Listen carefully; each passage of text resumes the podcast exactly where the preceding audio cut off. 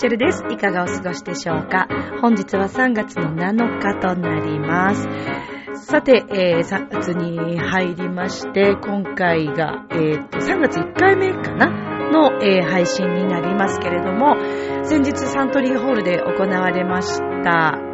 えーこれは山の楽器のイベント、ゴードゥコンサート2019初のサントリーホールでの大イベントが、まあ、無事に終わりまして、まあ、あのその舞台上で感じた様々なこと、えーそしてそうですねこの夢っていうのは人にいろいろな、まあ、いい効果がねあるんだなーっていうのをものすごくこう感じた、えーこの1週間だったんですねこのサントリーホールもそうですけれどもえっ、と、今期ラストになりますかね。えっ、と、3月の頭にも1回中学校公演、そして先日4日の日にも中学校公演がありまして、えーその時に感じたこと、えー今日はちょっとこの夢のお話、ラブミッションらしく夢のお話、夢がもたらす効果についてもお話ししていきたいと思います。この番組は、ちょわへよ .com の協力のもと配信されています。さあでは今週も始まります、ミッチェルのラブミッション。皆様、ウェルカム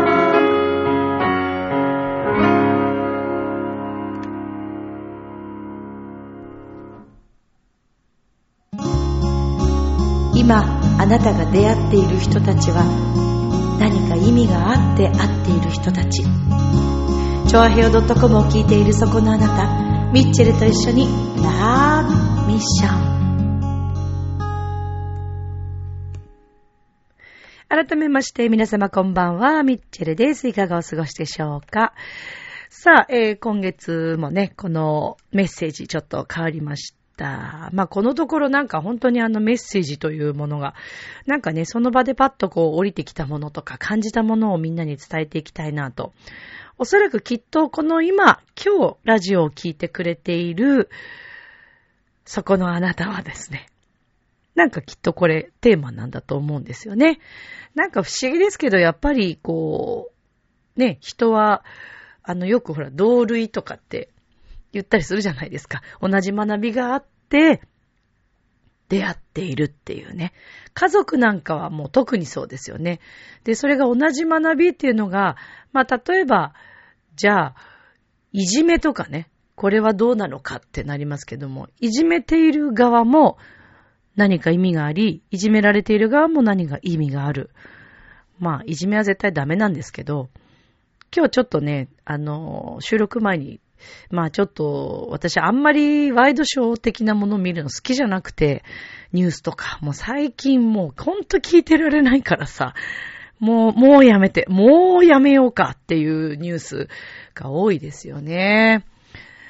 そう、実はあの、江東区の高齢者の方のね、あの、被害に遭われた事件あ、あるじゃないですか。今最近割とニュースでやってますけど、すごい近いんですよね、うちからね。いや、もうなんか、すごくね、ショックだね。うーん。何なんだろう。なんだろうね。まあでも本当にその人の命というもの、それからまあ、なんと言ってもね、これね、愛とか言うとね、なんか愛とか愛情とか、臭いこと言って、ね、言って、みたいな風に思う方もいるんだと思うんですけど、私でも人生のテーマって愛が全てだと思ってるんですよね。やっぱり人は愛されて、子供として赤ちゃんとしてこう生まれてきて、いろんな人に愛されて、愛というものを学んで、で、えー、今度その、巣立つ時が来た時に、今度は自分が家族に対してとか、えー、子供に対してとかの愛をこう注いでいくという。で、これ動物もね、そうだと言いますよね。犬なんかも、あのー、やっぱり、飼われるそのお家の人からの愛情を受けて、え、まあ、特にワンちゃんなんかは、ね、もう本当にひたすら何があっても飼い主に、ね、従って、こう、愛だけを振りまいてくれる。猫ちゃんはね、割とスッとしてますけどね。ね、あの、猫ちゃんは自分のこう、なんか、なんていうんですかね。プライドと、自分の時間と、効率的かもしれませんね、猫ちゃんね。頭いいしね。で、ワンちゃんも、あの、やっぱり、私は犬派なのでね。なんか、あ、犬もやっぱりこうやって愛情を学んで、えー、人間とのこう関係性を学んで、で、よくあの犬同士、2匹飼ってるとね、お家なんかは、この犬と犬にも何か意味があって、やっぱりこう一緒にね、生活してるみたいですね。だからご家族なんていうのももちろん何かいろいろな学びがあって、えー、必ずきっと何か課題があるんじゃないでしょうかね。うん。まあでも本当にあの、さっきのそのいじめの話だけど、私ツイッターでもつぶやきましたけども、私もいじめられた経験が中学の時にあるので、まあ、わかるんですけど、今となればね、もうほんと笑っちゃうような話で、ああ、いじめられたことあったなっていう、うん、いじめられたことあったなって、まあ笑えるってことでもないですけど、なんかもう、うーん、もういろんなことが理由がもうよくわかっていて。で、まあ、いじめる方っていうのもね、必ずね、愛が欲しいんですよ。寂しいんですよ。で、あの、最近ちょっと動画でね、あの、SNS でこう、いじめているところを流した子たちいましたけど、ねえ、何やってんのよ、もう本当に。何が楽しいのかなぁでもきっとそうやって注目されたいんだよね、きっとね。うん、だから結局は寂しいんですよ。多分ね、いじめてそうやって取ってる子たちの方が弱いですよ、正直言って。ね、これあの、聞いて、私これでいじめられる可能性ありますけど、いじめっ子の人には。でも弱いんだよ。確信ついてるでしょ？うん。でも頑張ってんだよね。その子たちもその子たちで懸命に生きてるんですよ。そう。で、いじめられる方も、えー、まあ、自分の存在価値とか、えー、それから強さを学ぶとかね。で、まあ、やっぱりね、いじめられるっていうのはね、何かしら理由があります。いじめる方もダメ。いじめられる方にも理由がある。まあ、断然いじめる方がダメに決まってますけど、そんなのは。でも何か理由がありますから。えー、こうやって私がね、こんな、その昔、いじめられた経験をこういう場所で話すことになるなんて夢にも思ってませんでしたけど、まあそれもきっと意味があったことなんだろうなというふうに思いますね。まあなので、うん、何事も経験。で、いじめられても絶対に、あの、ね、そこに巻かれずに、負けずに、自分の存在価値を大切にして生きていってほしいなと思います。自分のことを大切にするっていうのがまず何よりも。だからそっから逃げるっていうのも一つの方法ですし、うん、あの、立ち向かうだけが全てじゃないですからね。それだけが強さじゃないです。たまには逃げるっていう強さも必要だと思います。それは何よりも自分の身を守るため、自分を大切にするためです。だから自分をまずは大切にするっていうことはすごく重要かなと思います。でも逃げるっていうのは、命を落とすっていう逃げるじゃないですからね。命を落としちゃったらもう、それは、逃げではなく、もっと弱い、その方が、と私は思ってます。だって生きていくの大変だもん。大変よ。そりゃもうさ、ね。私もこれからだってね、吉本の NSC ってどんな人生が一年間これ待ってるのか、若干恐怖でもありますからね、正直ね。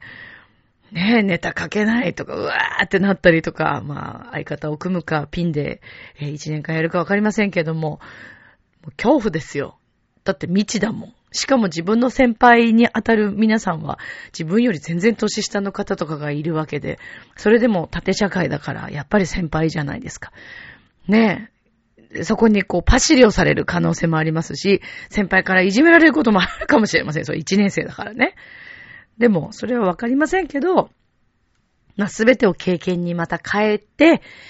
えー、私の活動と、えー、そしてこうやって、ラブミッションをね、愛してやまない聞いてくれているそこのあなたのために、えー、何かプラスになるようなお話がしていければなというふうに思ってます。本当にね、ありがとうね。いつも聞いてくれて。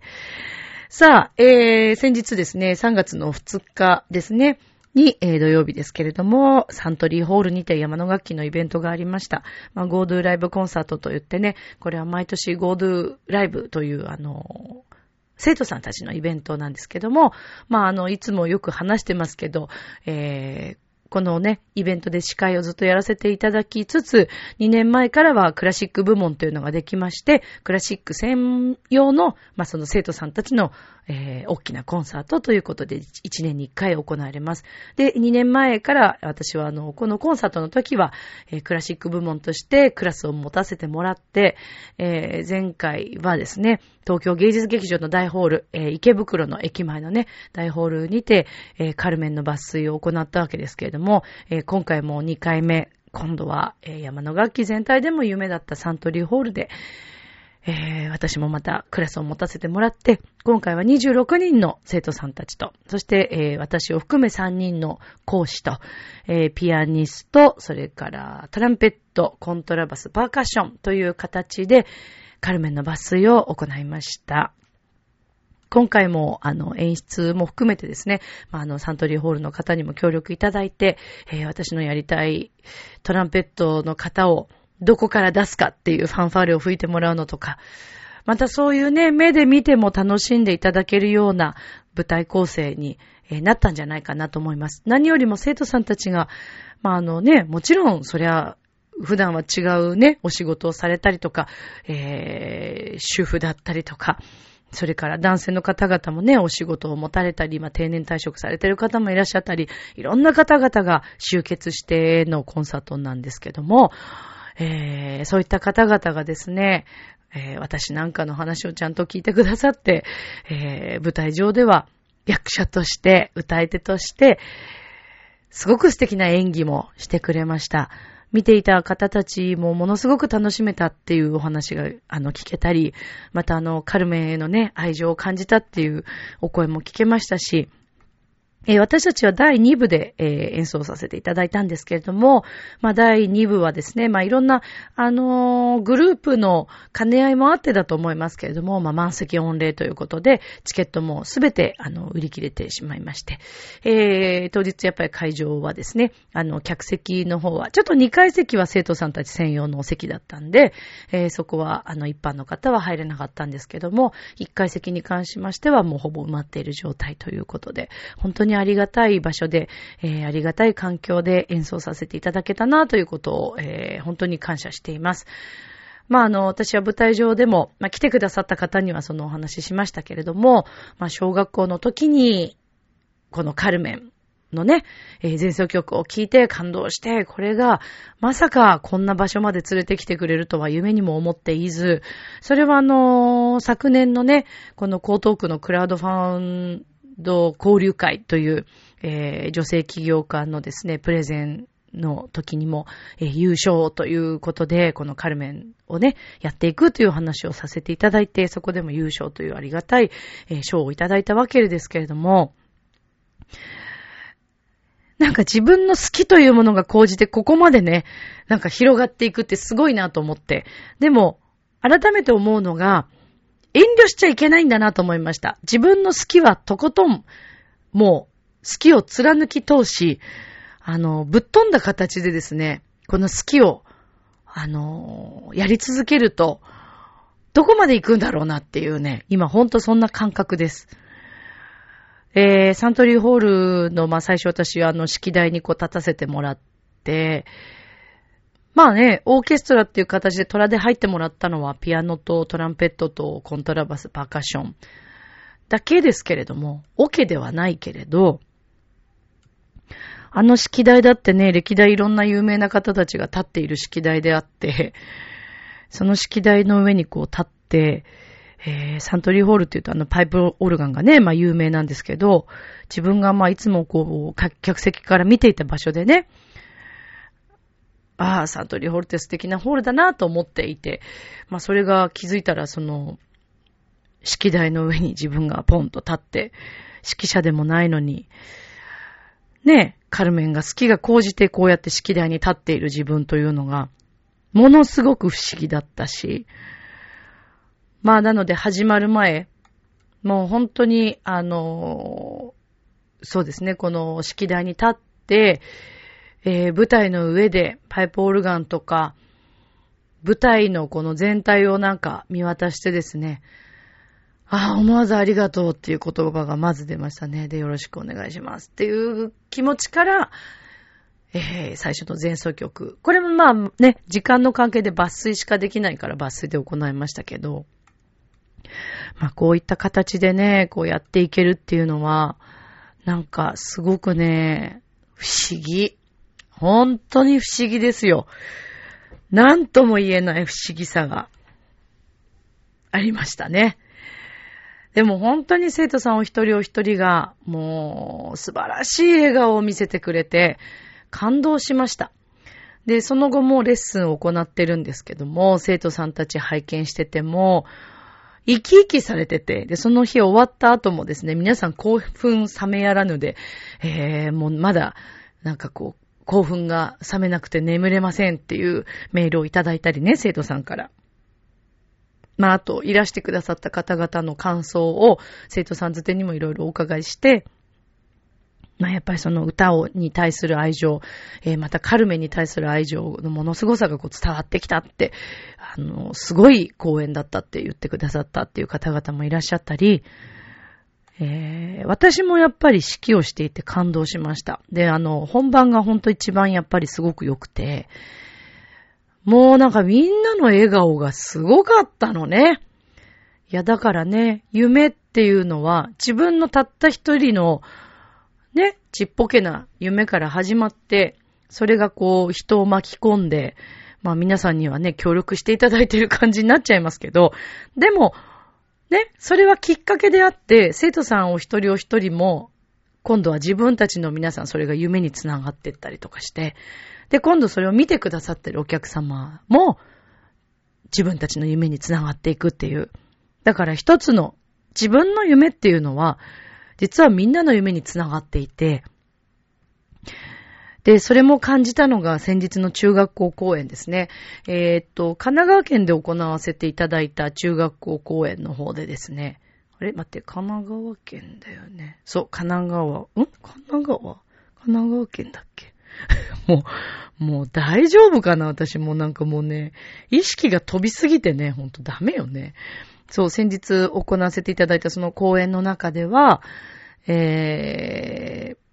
まあそうですね、3年生を送る会でもあったんですね。で、その中の一環行事として、えー、今回は、あの、こういった演奏も入れさせていただいたわけなんですけれども、で、あの、私たちのだから演奏の後には、いろいろあの、3年生の方だったのか、それか、低学年の方たちなのかな、が、あの、さらにね、いろんなこう演劇をされたりとか、そう、あの、皆さん結構、あ、違う違う、神奈川じゃない。ごめん。今ちょっと確認した。鎌ヶ谷です。千葉でした。すいません。鎌ヶ谷市ですね。はい。鎌ヶ谷市の公園でした。でも、その鎌ヶ谷市の公園、あの、学校内ものすごくいい雰囲気でですね、まあ3年生送る会ってこともあって、なんかいろんな思いに、その会場がなっているなっていうのを感じて、すごくいい雰囲気だったんですね。で、まあ本当にその3年生を送る会でもあったっていうことだったので、これはいい機会だなと思って、3年生たちが前にあの座っていましたので、演奏終わってからものすごい盛り上がったし、公演も。終わった後に、まあ、ね、高校に今度1年生としてみんな、ね、進むわけですけれども、まあ、私もいい機会なのでと思って、その日あの、ちょっと演奏のメンバーも多かったものですから、えー、まあじゃあこの場を借りてっていうことで、私も実はあの4月から1年生になるんですっていうお話から始まったんですけども、まあその時のですね、舞台上の 長年のメンバーたちの驚きと喜びと、えー、それからたまたまその日はですね、あのー、このお仕事は大阪の事務所なんですね。で、大阪の事務所からたまたまその日、あの社長の奥さんが、えー、付き添いで来てくださっていて、で、なので、その、奥さんにもあの場で報告できたということ、そして、中学生のみんなにこれを伝えることができたんですけども、なんかね、たった私の一つの夢ですよ。それで、一年間本当に通い通せるかどうかもわかんないし、言ってはいるもののね、わかんないじゃない。何が起こるかわかんないからさ、仕事との兼ね合いでもう卒業できないってことになるかもしれない。それはわからないけども、会場の拍手にと、喜びのどよめきの声に私はびっくりしてしまって、なんか逆に私が感動しちゃって、で、帰るとき、いろんな先生とか、あの、生徒さんから廊下でまたこうね、終わって公演終わってすれ違って帰るときに、吉本頑張ってくださいとか、あの、みっちゃさん頑張ってねとか、先生たちからも応援してますとか言って言ってくださったりして、すごい感激しました。で、なんか、あ、やっぱり、夢を持ち続けるっていうのは、いくつになっても、あの、みんなにプラスな、こう、なんていうのかな、エネルギーになるんだなっていうのをすごく感じたし、まあ、こんな私のね、たった一人のちっぽけなこの夢が、えー、この前の公演だったり、そのメンバーだったり、えー、がまたみんなそれで自分もじゃあもっとね、夢を持って自分も頑張っていこうっていうふうにエネルギーになっていったらものすごく嬉しいし、まあ私はいつもラブミッションで言ってるように自分は実験台だっていう話をよくしてますから、なんかね、それをこれからも貫き通したいなというふうに思っています。うん。だからね、本当にサントリーホールのの公演見たときに、生徒さんたちもね、これでまた一つ夢を見たんだなっていうことを感じたのと、あと、やっぱ発信していくっていうことはものすごく重要なことなんですね。だからね、リスナーさんでもさ、なんかこう自分が思っててもなかなか発信できないこととか、心の中では思ってるけど、なんかこんなこと自分が言っていいのかな、みたいなこととかもあると思うんだけど、でもそれって、そんな風に思わずに発信した方がいいと思います。自分がそう思ってるっていうこと、そして今こうやってラブミッションを通してこの話を聞いてくれているってことは、今聞いてくれているそこのあなたにもですね、そういう、あの、才能というか、伝えるための役割があったりするんじゃないかと思うんですよ。だからね、それは私だけじゃなくて、これはもうほんとリスナーさん全員に言えること。で、それがね、別に世の中のみんなに対しての公言じゃなくてもいいと思うんです。例えばじゃあ、学校内で自分が PTA をしていって、こういう学校づくりを一緒にしていきましょうとか、学校さんとのいろんなこう話し合いとかの中とか、もしくはあと子供たちに何か伝えている方は、あの、そういう役割を果たすこともできると思うし、もしくは会社内で何かに行き詰まっていたとしても、こんなことがこの会社でできるんじゃないかとか、何にでも言えるよね。アルバイト仲間とか、でもチームワークを作るっていうのもそうだし、学生さんだったら部活内でこの部活をどんな風にしていくかっていうのを、何か夢を掲げてね、みんなで一緒にそこに持っていくっていう。夢って出せっていう人とかいるんですよね。なんか夢とか言っちゃってさ、とか。多分ラブミッションなんて、この番組なんか、恋愛、夢、ご縁とか言って、ね、あの、ちょっとこう、ちょっと尖った感じの方々だったら、うわ、ダッセーみたいな風にね、思われる方いると思うんですけど、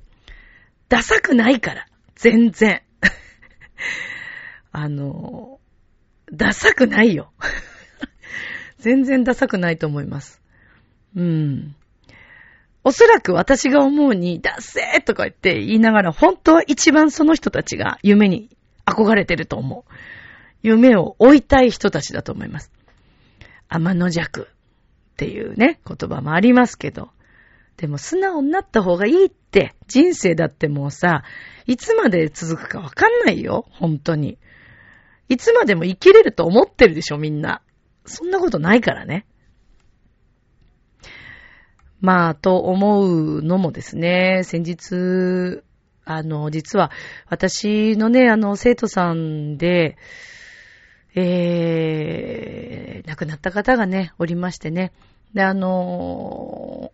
まあもともと、ちょっとまあ、あの、手術もされたりなんかもしてたんですけども、まあで私はちょっとそこの教室を離れてしまって、でもあの、ものすごくね、あの、手術後、歌って、音楽をやって元気になられて、えー、お会いできてよかったなというふうに思っててですね。で、まあ私がちょっといろんな仕事の兼ね合いもあって、そこの教室にちょっと行けなくなってしまって別の方にお譲りしたタイミングで、まあその方はお辞めになってしまったんですけども、まあこれがまた偶然なことに昨年ですね、たまたま道でばったりお会いしたんですよ、その方に。では、お元気ですか？とか言って、で、その時すごいお元気そうで、で、いつ戻ってくんの？なんていう風に言ってくださって、また一緒に歌えたらいいですね、なんていう話もしてたんです。で、実はまあ、本当はそこの教室からもまたお声かけいただいて、えー、今年から戻ろうかな、なんていう話もしてたんですけど、まあ、いろんな兼ね合いでやっぱちょっと難しいなってことになって、うーん、残念ながらだなというふうに思ってたんですよね。だからまあそういったいいちょっと報告ができなかったっていうのもまあ私もすごく悔いが残るんですけれども、まあまさかそんなタイミングでね、うん、急にそんなことがあって、本当にあの、残念だしね、こうご冥福をお祈りするのみなんですけど、まあやっぱりその方に出会えたこととか、まあその方が私に教えてくださったことだったり、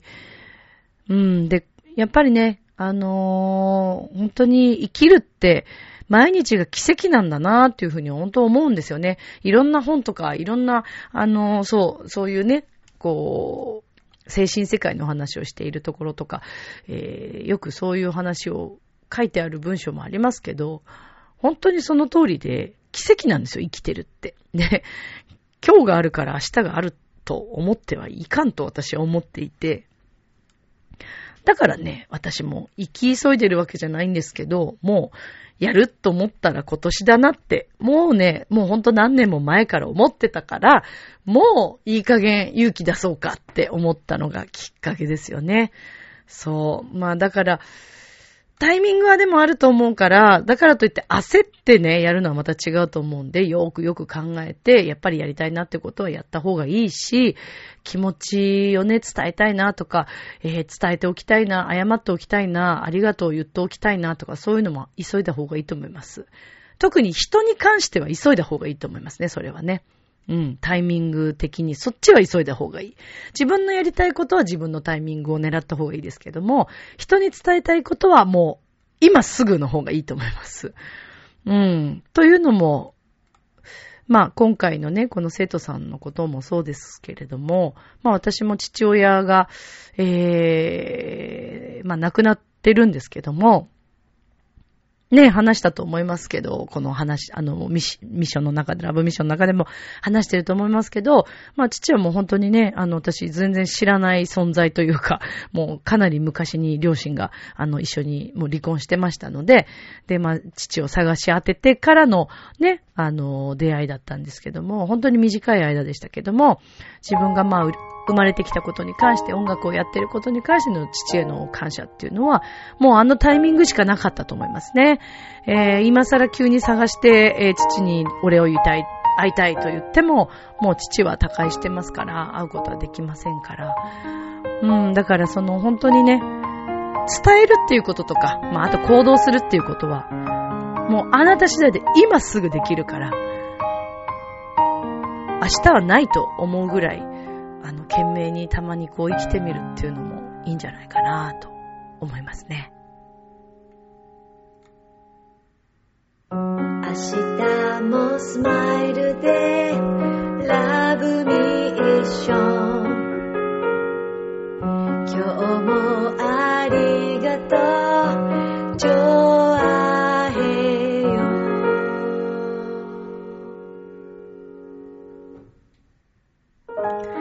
ということでエンディングでございます。まあね、恋愛に関してはね、またそうはいかなかったりするんだよね。これがね。そうなんですよね。会いたいからといってすぐに会えるわけでもないし、いろんな状況があったりしてね、あの、難しいところですけども、それもでも、それはタイミングなのかなと思いますけどね。でも伝えたいことは伝えた方がいいんじゃないかなというふうに思います。言わなくてもわかるでしょっていうのは、ちょっと傲慢かもしれないですね。はい。さあ、ということで今週のラブミッションいかがでしたでしょうか？私は今週もまた、あの、カルメンイヤーで、K バレーカンパニーさんがですね、今カルメンやるんですね。で、あの、私の仲間もオーケストラで乗ってます。それからメトロポリタンのね、えー、ライブビューイングもカルメンが来週から始まります。見に行きたいと思います。それでは今宵も良い夢を、明日も楽しい一日を。またねバイバーイ